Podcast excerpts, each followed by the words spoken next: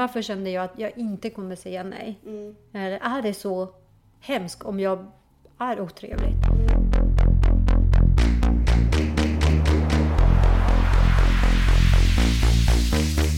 Hej och välkomna tillbaka till ett nytt avsnitt av Ronja-podden! Vad roligt att vara tillbaka igen. Men vet du, jag har glömt bort hur många avsnitt vi har gjort. Eller jag, jag tänkte säga så här: välkommen till det ö, ö, Mm, avsnittet. alltså, jag tror att det här är, är det 11 eller 12?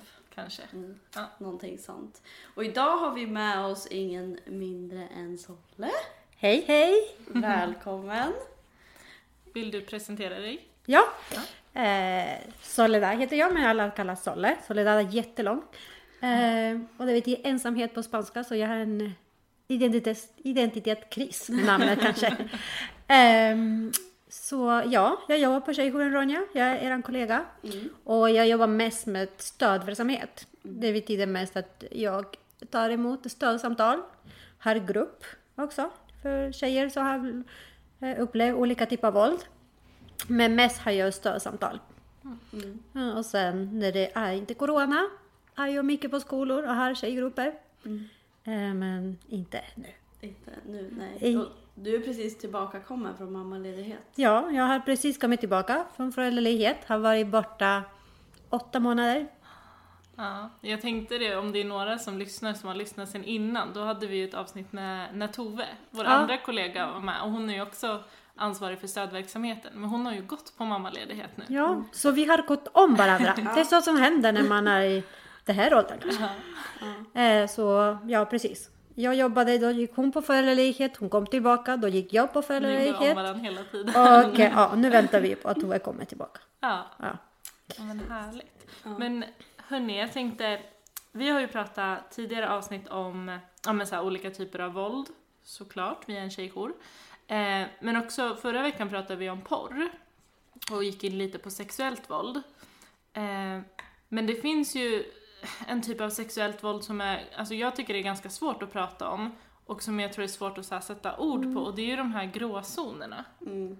Fast liksom de gråzonerna kanske som man inte själv eh, kanske direkt tänker är så här någonting eh, som skulle kunna vara sexuellt våld eller någonting som inte är okej eller sådär. Jag tänker att till exempel när vi har tjejgrupp och vi pratar om sexuell våld brukar vi göra en linje. Och på en ände skriver vi eh, övergrepp och på typ den andra änden skriver vi eh, sex, bra sex. Och den linjen tills man kommer till något som riktigt, riktigt känns som övergrepp. Allt emellan Mm. eh, kan man kalla som en gråzon. Något som inte kanske känns, känns det känns inte helt okej. Nej, Men inte heller kanske skulle jag själv klassa det som en övergrepp. nej precis. Men det är ändå har man en jättekonstig känsla i magen efter det har hänt. Ja, Och jag precis. tänker ju med, med sådana grejer, för mig själv i alla fall, det kan också vara just de här gråzonerna. Mm. Och speciellt de gråzonerna som då på den här linjen är ännu närmare det här bra sexet. Mm. Att för mig har det varit vissa sådana tillfällen som jag inte ens kanske fick den här konstiga känslan direkt, utan nu kan se tillbaka på saker och vara så här, men det där var inte helt nice. Nej. Eller varför gick jag på det med? Alltså Ja. varför gick jag på det om jag inte var sugen? Vad är det som gjorde att jag inte kände att jag inte kunde säga nej? Eller att jag inte kände mig helt trygg i det? Mm. Och vad är det för, för yttre liksom? Och det där kan ju börja väldigt så tidigt. Även fast man inte haft sin sexdebut till exempel så kan det börja med att liksom eh, liksom innan man har sin sexdebut. Så att det kan ju börja liksom med kyssar och så kysser man någon för att det, det var det man skulle göra på den där festen. Eller på det där liksom. Men egentligen kanske man inte ville utan det var bara någonting som alla sa att man skulle göra. Att man skulle pussas. Eller sådana här typ så här lekar som så här ryska posten. Man kan ju tycka att det är jättekul. Men det kan också bli så värsta pressen. Och det är så här, den grå skalan är så himla stor på något sätt och vid.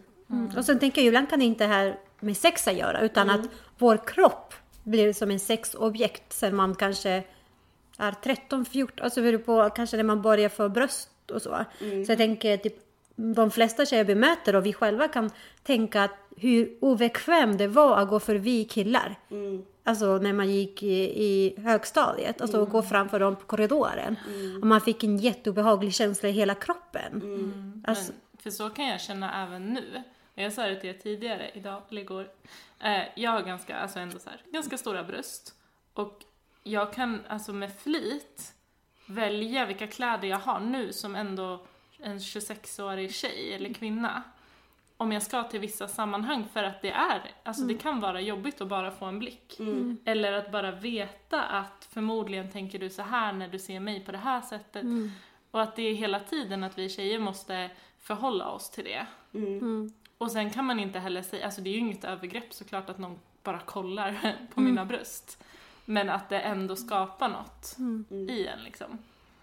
Ja, och det, och det finns ju liksom så tidigt, men det är också så många tillfällen. Alltså verkligen nu när jag så tänker, när jag tänker på det här och tänker tillbaka på det. är så- Alltså det är så många tillfällen då jag bara, ja, alltså det där var ju inte för att jag ville, utan det var ju för att alla gjorde så. Eller för att, eh, och det är liksom ingen skam i det, men det är liksom så här, fan alltså jag skulle vilja önska att någon bara sa till mig så här, du behöver inte göra det här för att man ska göra det. Alltså det finns ingen som har bestämt att man måste eh, hångla med killar när man är där. Alltså sådär. Utan det var bara någonting som man gjorde som att liksom såhär. Det förväntade sig. Ja. Alltså det förväntas. Alltså jag tänker, vi lever i en, en könsmaktordning. Och vi lever framför en binär system där vi har normer för tjejer, vi har normer för killar. Och när man är 14-15 år, det finns saker som man förväntar sig från tjejer. Och man förväntar sig från killar också.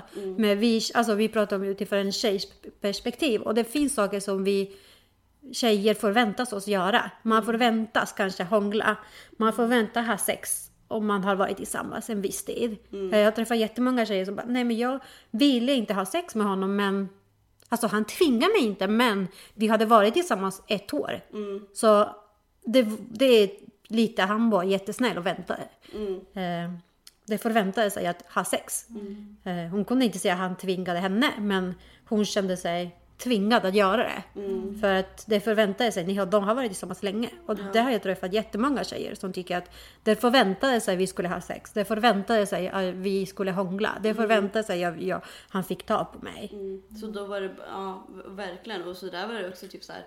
Alltså flera gånger när jag har varit på krogen liksom. Och det är så här, jag har stått och pratat och då kan det också vara att jag bara har stått och pratat med en kille i en halvtimme och vi har haft en jätteintressant diskussion. Och sen så, han, så jag bara, "Ah, ja nu ska jag, nu ska jag dra, gå tillbaka till mina tjejkompisar liksom. Och så han bara, va? Vadå? Du ska ju följa med mig hem. Och jag bara, nej. Eh, eller han bara, fast jag är ju bjuder en på en drink här. Va, va, var ska du nu? Liksom. Och då är det som att han förväntade sig, för att jag pratade med honom i en halvtimme för jag tycker det är roligt att prata med folk. Alltså jag vet inte, är, om man är en social varelse så är man ju det. Eh, och då förväntas det att man ska liksom gå hem och ha sex med den här personen för att man pratar med den. Men det tänker jag, för det är ju också i det här, för det kan jag relatera till mycket också. Jag har ju dessutom jobbat på krogen. Och pratar man lite för länge med vissa killar, även fast jag i min yrkesroll var tvungen att prata för jag ville veta vad de ville beställa, så var det liksom att, ja men då gick det vidare, alltså så ofta. Och att där blir det också den här, för, alltså att vi förhåller oss. Att då kanske nästa gång man pratar med en kille på krogen eller i ett annat sammanhang, att man själv bara, men vänta jag får inte vara för trevlig. Jag får inte skratta för mycket åt det han säger, eller jag får inte ta emot den här drinken även fast jag typ tror att vi är kompisar. För att då kommer han kanske tro, alltså att det är så sjukt egentligen. Ja. Och att det blir såna, liksom, nu är det de här engelska orden, restrictions. liksom All för, these restrictions. ja, och så man börjar man liksom anpassa sitt liv såklart efter såna här saker. Mm. Eh, Men jag tänker att det är också massa gråzoner i liksom också, alltså jag kan tänka tillbaka typ när jag och mina kompisar började liksom så här, eh, ha våra år där vi började vara sexuellt aktiva. Att det var typ så här väldigt mycket bara göra det. Men ingen så här frågade varandra så här bara, men hur, hur kändes det? Var det okej? Alltså så här, kändes det bra i dina känslor? Alltså utan Eller att det hur var skulle bara så du här, vilja att det känns när Ja. det händer? Ja, det, ing, alltså det pratade man inte om på det sättet utan det var bara så här, ah, okej, ja, eh, ja, ni låg, ja, fan vad nice, ja, gud vad bra. Och ganska mycket ligger fokus på hans njutning. Det är inte så mycket, i alla fall som 15-16-åring, som man pratar om egen njutning. Alltså, var det, var det bra för dig? Vad gjorde ni för position som du tyckte om det? Det är oftast ganska mycket fokus på, ah, han ville att jag skulle vara ovanpå. Han ville göra så här, han ville göra så här. Eh, vi gjorde det på det sättet. Utan det blir inte så mycket kvinnonjutning, tycker jag. Alltså, fram man kommer till lite äldre. Eh, Det är klart att jag hoppas att där ute nu tjejer är jättemycket fokuserat på egen njutning. Men så där har det inte varit när jag har träffat tjejer och när jag själv var lite yngre. Alltså att egen njutning. Eh, och då om man inte har fokus på egen njutning, varför gör man det? Ja, exakt. Och då är det mer typ att vi pratade mycket om så här tips och tricks. Eh, som så här, ah, men jag var med den här killen, han tyckte att det här var jättenice. Aha, tyckte han att det där var nice, det ska jag prova på nästa. Alltså att det var jättemycket också eh, internt liksom bland så här, tjejkompisar och sådär. Där vi diskuterade mer så här, ah, men vad är de bästa grejerna att göra för att han ska ha det bra? Har ni någon eh, erfarenhet eller någon så här, som ni känner att så här, det här var en gråzon för mig eller som man är osäker på? Något exempel? Ja, alltså. Jag tänker... jag bara tänker, det finns så mycket. Jag tänker mycket på kanske när man hade sex för första gången. Alltså inte att det var övergrepp eller någonting, utan var det för jag ville? Eller var det för att vi har varit tillsammans en viss tid och det är så det är? Var jag verkligen jättenyfiken på sex? Mm. Var det min kropp och min nyfikenhet som fick mig att ha sex? Eller var det för att typ, ja, vi har varit tillsammans och det är som man gör? Mm. Finns någon slags regel? Ja, om man precis. har varit tillsammans tillräckligt länge. Ja, alltså man måste göra det. Men jag har men alltså nu när jag tänker tillbaka på det så är det ju ingen gråzon för mig. För att det är så tydligt liksom någonting som inte ska hända. Men, eh, så att, men då så var det en gråzon för mig. Att jag kände så här, det här kändes inte bra men ja, ja, det är väl så det är. Och det var typ min sexdebut var ju liksom tjatsex. Eh, och, det, och jag fattar ju nu att det var ju liksom ett övergrepp. Eh, och att det ska inte vara så. Så att liksom hela min sexuella resa startade ju liksom i att jag trodde att de här gråzonerna Alltså det var en gråzon för mig då att jag bara, ah, ja det där kanske inte var jättebra men det kanske blir bättre. Eh, och jag tror att min, alltså jag tror inte att heller att så här, mina kompisar visste heller. Det fanns liksom ingen medvetenhet om att så här, oj nej, det där, hur kändes det där för dig? Utan det var bara någonting som skulle göras och nu var det gjort och det var kul. Ja, ah, vad roligt. Har du haft din sexdebut? Ja, ah, inte jag. Och så pratar man sådär. Men man pratade inte om så här, men hur kändes det och hur mådde du efteråt eller sådär. Eh, så det är ju så tydligt, då var det en gråzon och nu är det ju liksom så tydligt en så ganska skev sätt att kliva in i liksom att bli sexuellt aktiv liksom. Men det är ändå, eh, alltså för jag tycker också att det är supertydligt att det, eller det är ju ett övergrepp om tjatsex så. Men jag tror att det är jättevanligt. Ja. Alltså om jag bara ser på mig själv och mina vänner, alla jag har pratat om det här med. Jag, jag tror inte jag känner någon som är sexuellt aktiv som aldrig har varit i en situation där de har känt sig pressade att ha sex. Sen om de har haft sex eh, eller att det ändå slutar med att de ja, inte blev så påtvingade att de hade sex. Eh, det är lite olika men alltså det, jag tror det är så vanligt och jag tror det är så viktigt att liksom definiera vad är en tjatsex för att det är ju, ja man tjatar till sig sex. Men är det att tjata en gång? Är det att tjata 15 gånger? Kan det vara olika? Alltså det är Är det, det kan vara är det, olika men... tänker jag, är det från ens partner? Eller är, för många gånger kan jag tänka att det är inte bara den andra partnern, alltså min partner som tjatar på sex. Utan det är typ samhällets alltså, förväntningar på mig och alla omkring mig. Alltså, man vill inte få vissa stämplar heller. Alltså, ja men du, ja okej, du, vill, du vill göra svårt. Eller du tycker du är bättre. Eller, alltså tvärtom, vi tjejer har en ganska smal linje vi kan gå utan att bli stämplad. Kanske för man har för mycket sex eller för vi inte har sex. Så det är jättesvårt att förhålla sig till vad jag vill. För det finns jättemånga förväntningar på vad samhället vill, vad min partner vill, vad mina vänner vill. Och vad jag själv vill är jätte, jättesvårt att hitta. Speciellt man kanske är 14, 15, 16 och typ det är en jättehärlig tid i livet som typ man har jättemånga förväntningar, man vill så mycket. Eh, Man får intryck från alla håll. Så det är kanske är jättesvårt att ta in allas andra intryck och alltså, lyssna på sig själv också. Mm. Ja, och så tänker jag att så här, nu är det ju också i och med massa saker så är det som att nejet har blivit någon slags del av något förspel. Så att det är också, och så är det ju inte, men, alltså, men det är ju också så att det finns någon så bild kanske av att så här, det är någon jakt som är en del av att så här, ehm, och att det är liksom hett med nej och he, hett att man ska så här, jaga Eh, och det är i alla fall, alltså jag tänkte, jag reflekterade inte så mycket över det. Jag tänkte så här, ja men så är det. Att en kille ska verkligen vilja visa att han vill ha en. Liksom. Men, men det, jag tror inte jag fattade då liksom att så här, det här är jätteskevt. Att också tjejer kanske lär sig så, alltså, att tända på att bli jagad. Liksom. Och det är ju också från porren att det ligger liksom i, eh, jag vet inte, det ligger liksom i så långt inne på något sätt. Ja, det är alltid en ja man ska jaga. Ja. För jag tänker som ni pratar om krogarna, man måste alltid vara tydlig med att jag vill inte ha sex med dig. Och det är, det är ganska sjukt. Alltså, när man, det är, ska man starta en konversation då? Ja, men tjena, jag var lat. Men du, vi pratar men eh, Ja. jag vill inte ha sex. Ja, och samtidigt så säger alla killar bara, alltså jag fattar inte varför tjejer alltid säger såhär, I have a boyfriend, typ, eller såhär bara, jag har en kille. Att hon säger det så tidigt in i samtalet, ja, ja, vem bryr sig om du har en kille? Alltså jag har sett sådana där på internet, typ massa memes om sådana där grejer. Och man bara, men antagligen säger att hon, att hon har typ en kille eller att hon inte vill ligga för hon vill göra det tydligt från början. Liksom. För att hon har varit med om kanske att hon, alltså killar har trott att hon pratar med dem och flörtar med dem eller sådär. Jag har varit med om så många gånger när jag har sagt att jag har kille för att jag har det.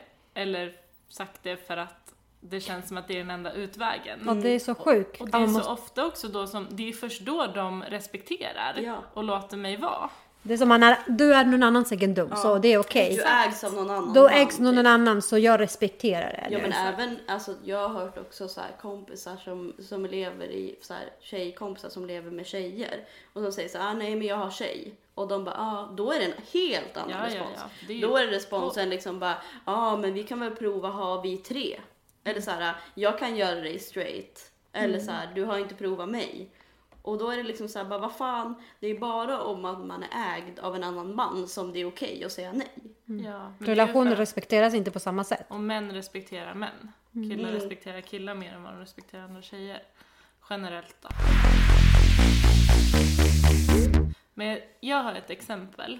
Eh, Det handlar ju inte om sex egentligen, men det handlar om så här förväntningar. Och eh, en gråzon tycker jag. Eh, Och jättemycket som du var inne på Sola, att alltså samhällets förväntningar, vad man bara har lärt sig. Och sen nu, jag har tänkt på det jättemycket och det här var inte alltså så länge sedan, det var bara några år sedan. Då dejtade jag en kille och vi hade träffats eh, några gånger ute bara, så här väldigt chill. Eh, och sen så eh, slutade jag träffa han ett tag. Jag tog liksom initiativ till att så här, vi ska inte träffas mer. Och sen så ångrade jag, eller vi började prata igen. Och sen så bjöd jag hem honom till mig eh, för att käka middag. Och då, så var, då var det tredje dejten. Och då för det första så har jag liksom, jag vet inte ens vart jag har fått det ifrån. Eh, men det finns någon grej att här, ja, men på tredje dejten då ska man kyssas. Alltså, för man ska ju inte kyssas första dejten, det är ju lite slampigt om jag gör såna här äh, citattecken, Ja. för jag tycker inte det. Men, ehm, men sen ska man ju inte vänta för länge heller. Eh, så då är jag bara, ah, tredje dejten, shit okej, vi, vi kanske måste kyssas ikväll. Och sen när jag träffade honom och vi var hemma hos mig, då fick jag verkligen säga bara, men gud, jag vill, jag vill inte kyssa honom. Alltså jag känner ingenting för honom. Jag vill typ att han ska gå. Men sen är jag ju en trevlig tjej. Så att eh, vi eh, var kvar och hängde och jag bara, ah, ja skitsamma, vi kan väl ha kul. Och sen började ju han försöka kyssas. Och då, då ja, det slutade ju med att jag kysste honom. Eh, fast jag verkligen inte ville. Och det var inte heller egentligen att jag kände mig, jag kände mig inte hotad. Jag tror inte han alls förstod att jag inte ville. Eller ja, lite kanske. Jag försökte eh, sätta mig lite längre bort i soffan. Men det är en annan sak. Men, men också så att, och sen efteråt har jag funderat på det. Varför kände jag mig tvungen att kyssa honom? Det är liksom, jag har ju all rätt i världen och bara nej. Men då kändes det som att dels att jag hade bjudit hem honom till mig, då hade ju jag liksom, jag har ju bjudit hem honom, varför ska jag inte kyssa honom då? Vi har träffats tre gånger. Det, och det är så sjukt, jag blir så här irriterad på mig själv när jag tänker det. Ja. Även fast jag vet att det inte är alltså, mitt fel så. Ja. Men jag tänker att hela samhället från liksom alla romantiska komedier någonsin. Alltså jag tänker att det, alltså det är där jag också har hört det här från tredje dejten och massa regler kring hur man ska tänka liksom och sådär. Och det är jättemycket från så här film och serier som liksom matas in i huvudet sen man var typ 12 år gammal, 11 liksom. Men jag tänker också att det är så jävla sjukt liksom att så här, eh, ja, men att man lär sig det så himla tidigt och inte så här, vad vill jag?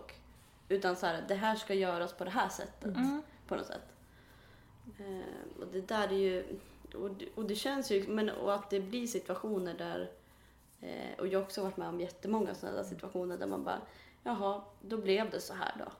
Mer än så här, åh jag vill, det här var spännande, vad kul, utan så här, ja ja.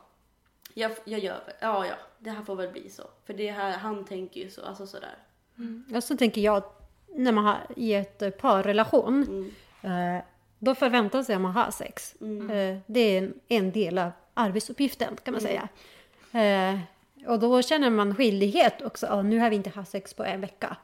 Ja, nu har vi inte haft sex på ett antal dagar. Så det finns en avtal hur många dagar får gå utan att ha sex. Och då känner man skyldighet att ha sex trots att man kanske inte alls är sugen. För jag tänker, alltså när man var ung och var man själv, var man själv hemma, ja nu gick föräldrarna ut, ja men då måste man ha sex. Alltså det är så här typ en måste, för man ska passa på alla tillfällen. Kan- Och man kanske inte var så sugen med det som man gjorde med föräldrar inte var hemma. Eh, och så tänker jag om man har en myskväll med sin pojkvän, och då kanske ska man också ha sex. För det är som man gör, Netflix and chill, hallå. Eh, så tänker jag typ, om man tänker hur många gånger man har haft sex för egen njutning. I alla fall mig, fram till kanske jag var 20 vill jag säga. Eller något sånt. Det kanske inte var så många gånger jag hade sex för egen njutning. För typ, nu är jag jätte, jättesugen. Det klarar man vara. Men som du säger, man blir lite lurad också. Typ, Vill jag ha? Eller är det något som vi ska göra som typ automatik man gör? Ja precis, också så här, det finns ju också någon så här, eh, ja men om, om man är i en relation, till, alltså så här, alltså ja nu måste vi ha sex annars kanske han blir intresserad av andra personer eller andra tjejer eller, eller sådär. Eller den man är kär i, liksom blir kär i, eller blir sugen på andra människor. Så då blir det som att man har sex bara för att den personen man älskar inte ska ha sex med någon annan och det är också jättekonstigt. Det, det är typ enda man har att erbjuda. Typ. Ja, och att det är liksom det. Men, ja, men jag tror också att jättemånga, alltså typ väldigt mycket innan jag började reflektera var liksom bara för att jag hade bara sex för att man skulle göra det typ. För att det var det man pratade om. Alltså, jag och mina tjejkompisar har aldrig, alltid varit jätteöppna och pratat jättemycket om sex och sådär. Ehm, men alltså så här, det var det man gjorde liksom. Eh, och sen så har det varit jättemånga gånger på krogen som jag har gått hem med killar för att jag har typ dansat och hånglat med dem. Och så har jag tänkt bara, ja men, så har jag tänkt på krogen kanske, bara, ja ja, ja men den här killen vill jag gå hem med. Och då har jag varit jättesugen liksom. Men sen när vi liksom sitter i taxin eller så här bara, när vi, på, när vi är hemma hos honom då jag bara, nej fast ja, jag, kan väl göra det här. Nu har jag ändå åkt, jag kan inte åka härifrån. Och det är många sådana tillfällen då jag bara, men jag kan ju inte riktigt åka härifrån nu. Så Jag vill inte vara otrevlig. Det är det värsta en tjej ja. kan vara. Otrevlig. otrevlig. Så jag bara, ah, ja men då gör jag det. Och sen så, så åker jag hem efter det liksom. Men det är här vi måste problematisera det här, alltså ordet och konceptet samtycke. För att det är ju jättebra, Sverige har ju en alltså, jättebra samtyckeslag på ett sätt. Att man måste säga ja för att det ska vara lagligt se- sex. Sen är det ändå svårt såklart i lagens namn att, att bevisa det. Men, men ändå att det är ofta som tjejer nog säger ja. Alltså att de ger sitt samtycke enligt lagen. Men att det är så mycket som ligger bakom alla de här förväntningarna, hur vi är uppfostrade, att vi har en idé om att man ska ställa upp på sex eller att vi har en idé om att eh, killar är mer kåta än tjejer, killar kollar på porr, de lär sig därifrån. Alltså allt det ligger ju bakom. Så att vad betyder en samtycke i sådana här tillfällen? Och jag tänker det är jättebra med lag och samtyckslag är typ jätte, jättebra och en jättestor framgång för det visar att, att han ska lägga ansvar och vad han gjorde för att få en samtycke och så. Men sen tänker jag att typ, ibland alltså, om det är brott eller inte, det kanske inte som är så viktigt utan ibland är det själva känslan. För att det är många gånger träffar jag tjejer som, ja ah, men är en våldtäkt, tycker du är det övergrepp? Egentligen här i rummet när vi pratar, det är inte så viktigt om det är ett brott eller inte utan hur det kändes för dig. Eh, hur kom det sig att du inte kunde säga till eller att du gick med på det? Som kanske jag menar inte att man inte ska anmäla till polisen och så, det är klart. Och det, det ska man alltid göra om det känns tryggt för en. Men det jag menar är att typ, ibland är det jätteviktigt att prata om själva känslan utan att typ stämpla det. Är det övergrepp eller inte? Var det samtycke eller inte? Utan hur kom det sig att du känner just sådär? Eh, att för många gånger, man hör så mycket på TV och, och nyheterna så, så man vill verkligen, verkligen sätta en stämpel på vad man har varit med. Ja, precis. Och jag tänker ofta att det liksom kan... Alltså det kan ju också vara så att man har liksom börjat ha sex med varandra. Och sen så är det någonting i sexet som man bara, det här tycker jag inte om. Det här tycker jag inte är okej. Men att det då är svårt kanske att säga nej om man redan har... Alltså så här, det är massa saker. Alltså strypsex är ju jättevanligt. Och det är kanske inte alla som gillar strypsex. Men det finns en, liksom, en bild av att alla tjejer gillar strypsex. Och man får göra det om man tycker om det. Men det är lite dumt kanske att förutsätta och tänka att alla tjejer gillar det. För då, då är det ju kanske flera gånger liksom som... Och jag, alltså jag kan säga från mitt perspektiv att så här, när jag var fram till jag var liksom kanske 21, 22. Jag var inte jättebra på kommunikation i så sexuella eh, sammanhang. Att man lär sig ju aldrig så här, hmm, hur ska vi prata med varandra eh, när vi har sex eller innan vi har sex eller vad vi, vad vi vill eh, och önskar och tycker om. Det är ingen som, som bara, hmm, så här pratar du med din partner om sex. Liksom. Men i alla tjejtidningar som jag läste när jag var ung, där stod det så här, så här ger du din kille den bästa njutningen och det här gillar killar mest. Men det är inte så här, hur pratar vi med varandra om sex? För det kan vara ganska svårt. Och tänk, jag tänker att det är någonting som man måste liksom det tar ganska långt, eller det tog jättelång tid för mig att lära mig. Att jag kan säga så här, nej det där gillar inte jag. Bara det är jättesvårt. Hur gör man? Ja, hur säger man så att inte den andra blir ledsen också för att tjejer alltid ska vara så himla snälla. Men alltså så här, hur gör man och hur pratar man om det? Ehm, Och det tänker mig att det behöver inte ens vara strypsex utan man kan bli distraherad, distraherad något annat och sen bara, oh, men nu är jag inte sugen. Men man fortsätter ändå för att typ, nu kan jag inte bara dra. nej. Alltså att man känner en så stor skyldighet att av, avsluta sitt arbete, sitt ärende. Alltså det, det, det känns som en, eh, något man ska göra, man ska utföra. Mm, ett mål typ så här. Och sen så känns det, alltså också då gäller det också att vi börjar prata om så här, är sex bara liksom så här orgasmen i slutet? Eller allt det här innan, det är ju också sex. Så att det är också väldigt målinriktad på att båda, ja, men jag, alltså så här, jag, jag gör det här och sen får han komma och sen är det bra. Liksom. Jag tror också att det en, finns en jättestor, eh, så här, att man tänker att sex, att sexet är avslutat när killen har kommit. Mm. Alltså så tänkte jag när jag var yngre, för så är det ju ofta i film. Eh, också att läsa sådana här tidningar om ja, hur man ger sin kille njutning. Mm. Ehm, men alltså jag tänkte så jättelänge. Att det är ju då sexet är slut. Då har man avslutat det. Och sen eh, om tjejen kanske får komma efteråt eller inte, det är som att det är på sidan om. Och sen tänker jag penetrerande sex oftast. Ja. Eh, är det som vi kallar så samlag och sex. Ja, precis. Eh, inte oralsex, inte smek. Alltså det finns tusen olika former att ha sex. Mm. Och då blir så begränsat om man tänker bara att sex är typ när en kille penetrerar och han kommer. Mm. Ja, och det är ju verkligen inte så. Alltså så här heller. Alltså det är som du säger, det finns ju tusentals olika sätt att ha sex på. Och det är så här viktigt att prata om dem. Alltså innan jag gick i skolan och sexualundervisningen var så här, man ska inte bli med barn, penis in i vaginan. Man bara, jaha, det var det jag fick lära mig liksom. Jag var en gång på en skola som, som sexuell undervisning hade fått se en förlossningsfilm. Jag ska Jag tror vi fick se det. Jag tror jag fick se det i skolan. En förlossningsfilm också på sexualundervisning. Men fick de bara se det? Alltså de pratar om sex och att det, den biologiska delen. Mm. Och om inte så mycket så här typ hur man skitar sig och så. Och sen bara en förlossning. En riktigt, riktigt. Alltså inte så här typ Ville de skrämma barnen? Ja, alltså istället för att typ sådär och så. Alltså jag tänker ju också när man pratar sex är det otroligt viktigt att prata vad är sex och vad är bra sex? För vet jag inte vad bra sex är, är det jättesvårt för mig att veta när jag har blivit utsatt för övergrepp. Ja, det är jättesvårt. Eller när någonting inte känns okej. För jag har inget Man har ingen så här ram eller Ingen parameter för att mäta det här. Är det här bra sex? Är det här dålig sex? Är det här övergrepp? Jag vet inte, för det enda jag har fått lära mig är typ sex, penetration, gravid. Ja, och det var det, typ så att det var så jag tänkte första gången som jag hade min sexdebut. Tänkte jag, okej, hoppas det blir bättre än det här.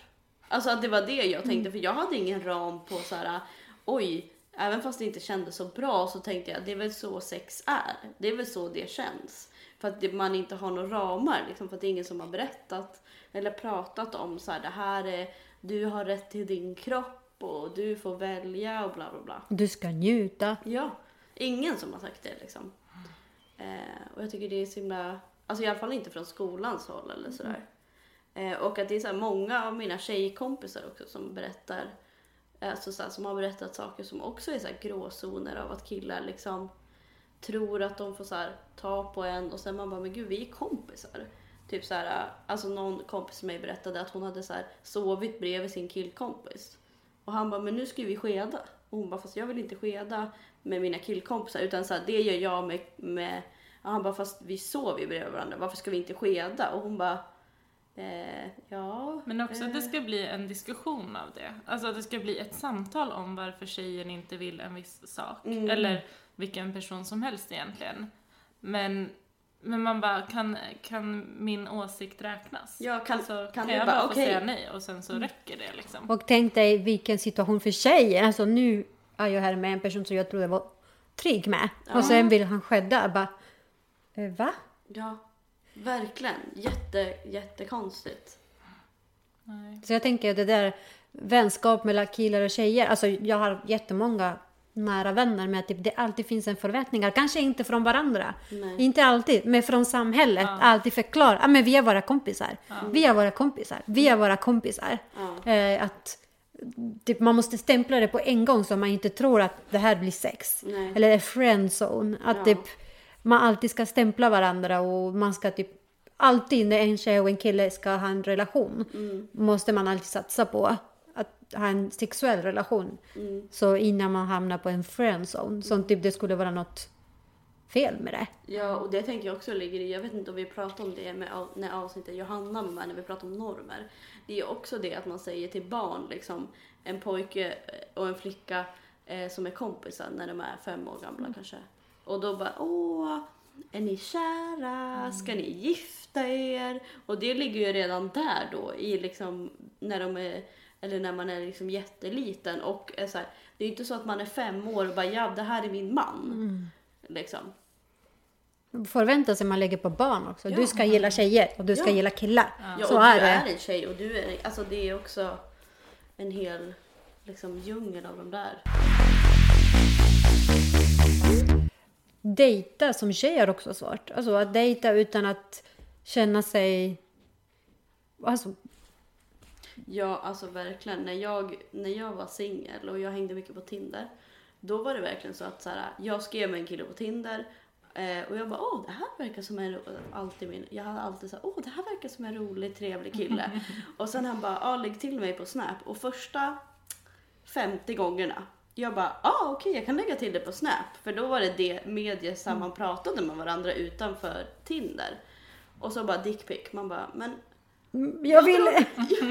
jag trodde vi skulle gå på dig eller jag trodde du tyckte jag var trevlig att prata med. Eller så här, jag trodde att vi så här, hade en liten grej här som skulle bli att vi kanske skulle ses. Och då får man en dickpic och bara Jag tänker att det är jättebra att tinda och ha sex. Alltså, man kanske tycker man vill ha den gången. Ja. Men att typ, de antar ja, att man vill ha sex på en gång kan vara fel. Alltså att typ, det är det vi ska göra, punkt slut. ja, Jag har inte Tinder för jag har inte varit singel sedan Tinder uppfunnits.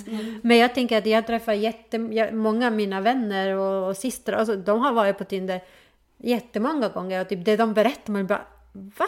Det är som att typ, nu behöver de inte ens anstränga sig för att vara trevligt. Inte ens hålla en fasad. Nej. De kan bara köra på en gång. Ja, alltså det är som ett lotteri. Jag hade också Tinder förut. Det är verkligen, alltså, och efter ett tag, för jag tror också att vi är så, vi pratar ju jättemycket om så här normaliseringsprocessen här när det kommer till våld och så här, våld i nära relationer.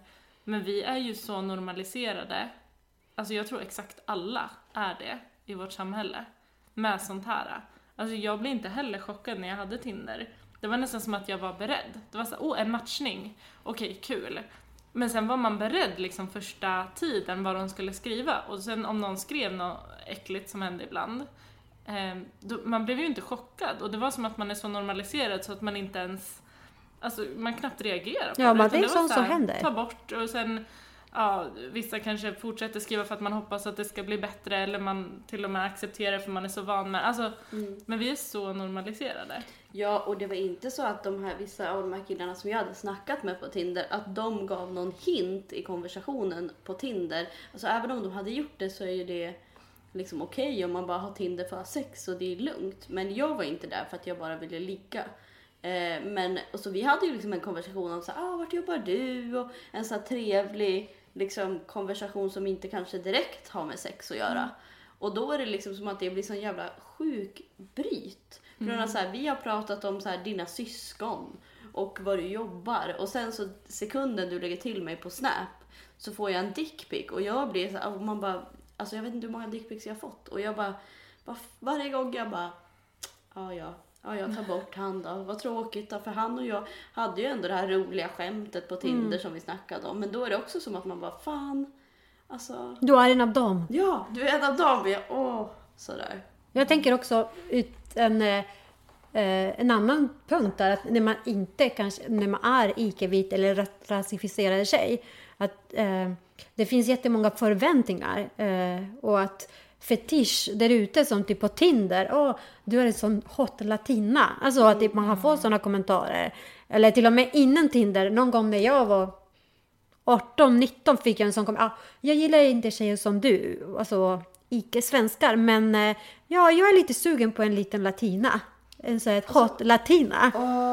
Vad vidrigt. Det blir ju sån här, um, vad heter det, negging. Ja. När man säger något negativt för att få dig då att Ja, bli precis. mer Det intresserad. blir mig intresserad och typ, jag ska typ, de- vad förväntar jag? Jag ska hålla den. Och att du ska vara glad att du är Ja. den enda Ja, precis. Det är så typ, det är en bra fördom faktiskt, att du är en sån här hot latina. Ja. Eller om man är icke-vit, eller alltså att Ja. man blir nyfiken på vilka färger du har i din liv. Alltså att det, som rasifierad tjej och dejta, det är inte alls, alls lätt. För man exotiseras och man blir en sexuell objekt på en gång. Eh, det, eh, det är något som man måste också anpassa sig när man är kanske en rasifierad tjej och tindar. Att inte bara att man får en dickpic, man får också vissa kommentarer som ja, till exempel om man är latina och man har en viss fördom om hur tjejer är. Eller om man är icke-vit eller om man har hijab eller vad som helst. Man blir direkt en fetisch. Och sen tänker jag typ, aha, du, du matchar med mig för att typ nu med Tinder. För att typ jag är lätt intressant för dig eller för jag är en del av din fetisch. Eh, Eller för att min så här, eller är det så här min text som jag har varit rolig och komponerat i min profil? Mm. Eller är det liksom... Men alltså det där med Tinder är ju en jävla... Ja. Jag säger till alla typ mina, eller några av mina kompisar som har eller så här, blivit singel. Jag bara, nej Tinder alltså det, det, det, man tror, eller jag var verkligen så att jag ville ha kärlek och jag bara, var på helt fel plats egentligen. Eh, Men det finns ju folk som har träffat sin kärlek. ja, och sen tänker jag, och beror på vilket syfte man har. Vill man ha engångslig? Ja. Det kanske är perfekta stället men eh, när man inte har eh, engångssex det kanske inte är det rätta stället. Jag vet, och jag har förstått att man kan skriva vilka syften man har med Tinder. Att typ, Ja. jag letar en långvarig relation, jag vill ha en, en, engångslig. Alltså, men ändå, när man inte skriver att man ha engångslig, ändå kommer de Ja, förfrågningarna. då är det som att det förväntas att så här, och det, är- ja, det är så himla konstigt för det är hela konceptet. Men det är ju så här, många, de träffar ju, det är ju så man dejtar nu. Det är ju typ sällan folk träffar någon. Ja, det finns ju till och med, jag pratade med min syrra, hon är 16. Eh, och det finns ju nu Tinder fast för tonåringar. Vad heter det? Wink? Mhm. Eller Wing? Ja, någon Något wing... Ja, jag, jag kommer Och det är inte... liksom, det är exakt samma grej fast då att de marknadsför det till yngre i princip. Och kanske marknadsför det lite som att eh, ni kan hitta vänner här. Och det kan man säkert göra också, jag har inte liksom varit inne på det, jag vet inte. Men det är ändå, det är typ Tinder. Mm. Och att det liksom, till och med det går ner i åldrarna. Och sen tänkte jag också på, alltså för jag har ändå pratat med några killar om, om Tinder, alltså i min närhet. Och alltså jag vet flera som själva har sagt att när de använder Tinder, på tal om att man kan skriva vad man, vad man vill ha och så vidare, att många killar, de, nu minns jag inte om det är höger eller vänster, är det höger för att gilla? Höger för att gilla tror jag. Ja, men att de är så högerswipar hela tiden. Alltså de kollar inte ens, de bara gör det och hoppas på att få så många matchningar som möjligt. Och sen skriva och sen hoppas att så många svarar som möjligt. Det är deras Ja, det, de har inte med system. Nej. Ja, och då handlar och man bara gud vad utvald jag känner mig. Ja, men och snacka om då alltså att vi är objekt. Ja. Alltså vi är liksom typ som en handelsvara som man bara "Trrr, skit i vem du är och sen kanske de ändå hittar någon och då, ja, Skickar de en dickpic. ja. Men alltså ja, och det blir ju verkligen, och då, och då är det också om man så här kommer tillbaka till det här diffusa. Att till och med där är det diffust så här, om jag får en dickpic, alltså det är ju liksom, jag är inte, det är som att någon, vad heter det, flashar. Blottar. Eh, blottar framför mig. Ja. Men det typ räknas inte. nej. Och de gränserna har också suddats ur. Att så här, ja men alla har väl fått en dickpic. Mm, Men det är inte som liksom för kanske 20 år sedan att alla hade sett en blottare. nej.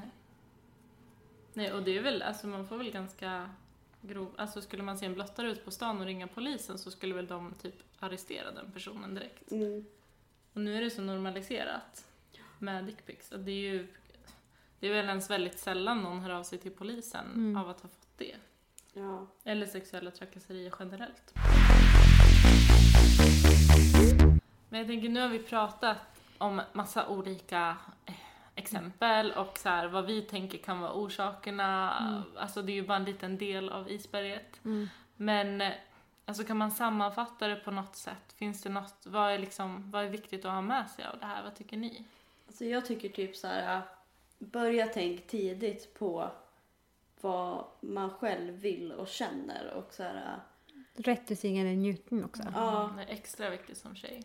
Ja, precis. Så att man kan, jag tänker att det är jätteviktigt kanske att säga typ, att vi tjejer har rätt till vår egen njutning. Eh, alla de här gråzoner, man kanske ibland har den där, alltså många underhot och kanske alltså, saker som man inte pratar om men man känner stämning. Men att också gäller mycket på vad förväntningar har och att jag inte ens lyssnar på min egen, egen kropp och min egen njutning. Alltså som tjej, jag har rätt att njuta ja av, av sex.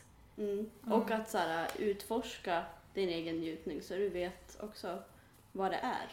Mm. Alltså så här, eh, Och jag tror vi måste prata alltså mer hela tiden om tjejers sexualitet.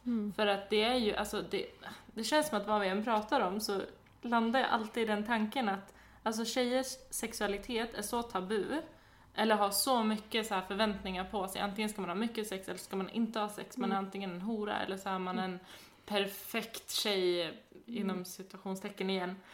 Och det är så här, vi måste prata om, vi måste bryta den, Mm. Och den väggen på något sätt. Sen tänker jag måste vi prata mycket allt emellan. För jag tänker Mm. alla vet vad en våldtäkt går. Eller alla tror att det går. För jag tänker det är också eh, en jätte, jätte skägg- skev bild alla har Mm. av en våldtäkt.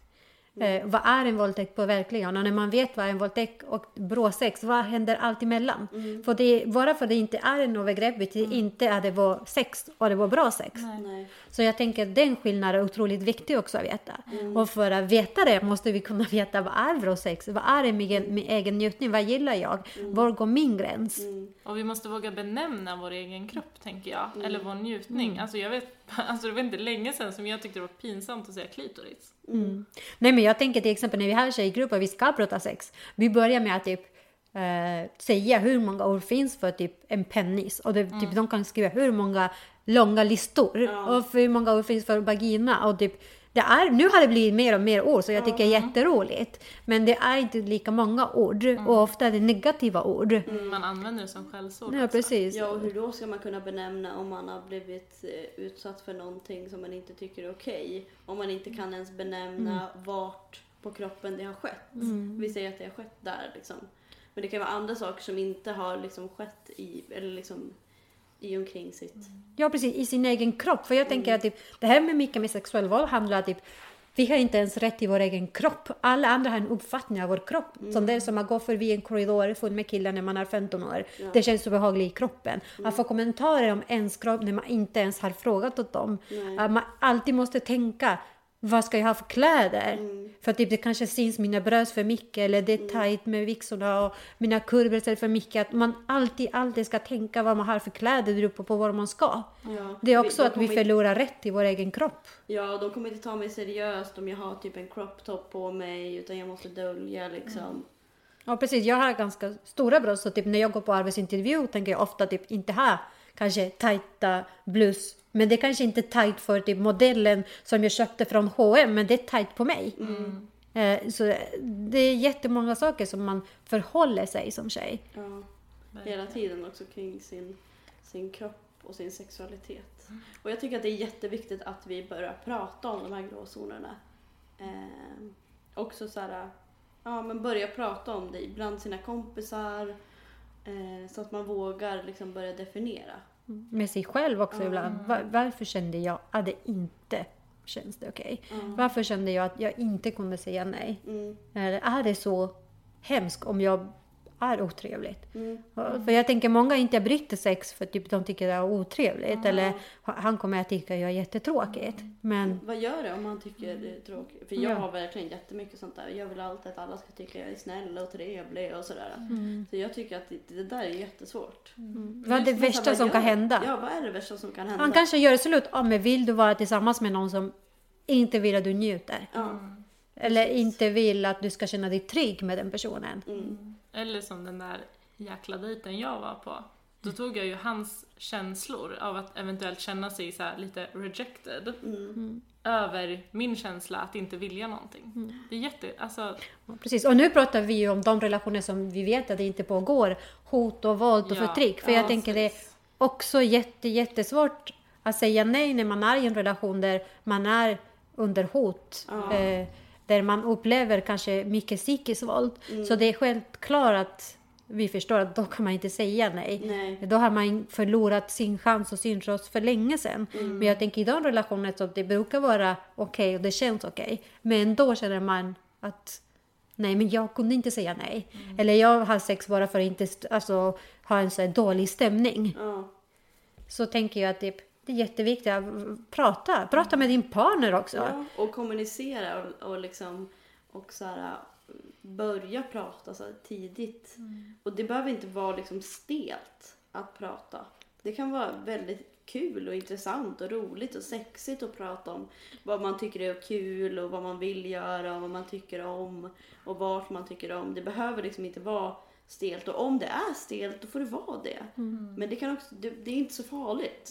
Liksom. Och sen nu hinner inte vi prata om det. Vi, eh, men den stora delen också, det är ju att egentligen så, alltså det är ju två personer som har sex med varandra. Och en stor del av ansvaret ligger ju på ja, killen eftersom att vi har pratat eh, ganska hetero, mycket heterorelationer i avsnittet. Men så allt ansvar ligger ju inte på tjejen så att det är inte det meddelandet vi vill skicka heller. Nej. Att, att man måste vara bättre på att kommunicera. Men det är ju för ens egen skull att så här våga, som du säger, vara otrevlig. Mm. Men att egentligen behövs det ju så otroligt mycket arbete på den andra sidan. Ja. Alltså där går ju in det vi pratade om förra veckan, alltså om porr och Mm. om könsroller som jag pratade om innan och allt sånt där. Ja, precis. Alltså, det här kan vara någonting som man kan tänka på nu tills det blir liksom att den man har sex med tänker på ens njutning. Alltså så här, tänker och börjar få en annan bild av eh, njutning, alltså den andras, eller tjejens njutning då i sådana fall om vi pratar hetero. Och sen jag förklara att vi menar inte att man är tråkigt och taskig för man avbryter Nej. sex. Nej. Bara det känns så. Ja, att man, an- man går över sin egen känsla att det här är taskigt eller tråkigt. Eh, när sex har fått bådas njutning. Och sen tänker jag bra tips är att typ, utforska själv. Utforska själv. Ja. Onanera loss. Eh, vad, tycker, vad tycker du om bäst? För typ, du kan inte lära andra vad du tycker om och du inte vet själv vad du tycker om. Nej, precis. För jag tänker mycket sexuell undervisning, när det finns, handlar mycket om penetrationssex. Ja. Eh, och tjejer, alltså anatomi tjejer, det är mycket svårare att ha bara penetrationssex och komma. ja, precis. Så utforska, tänker Ja. jag.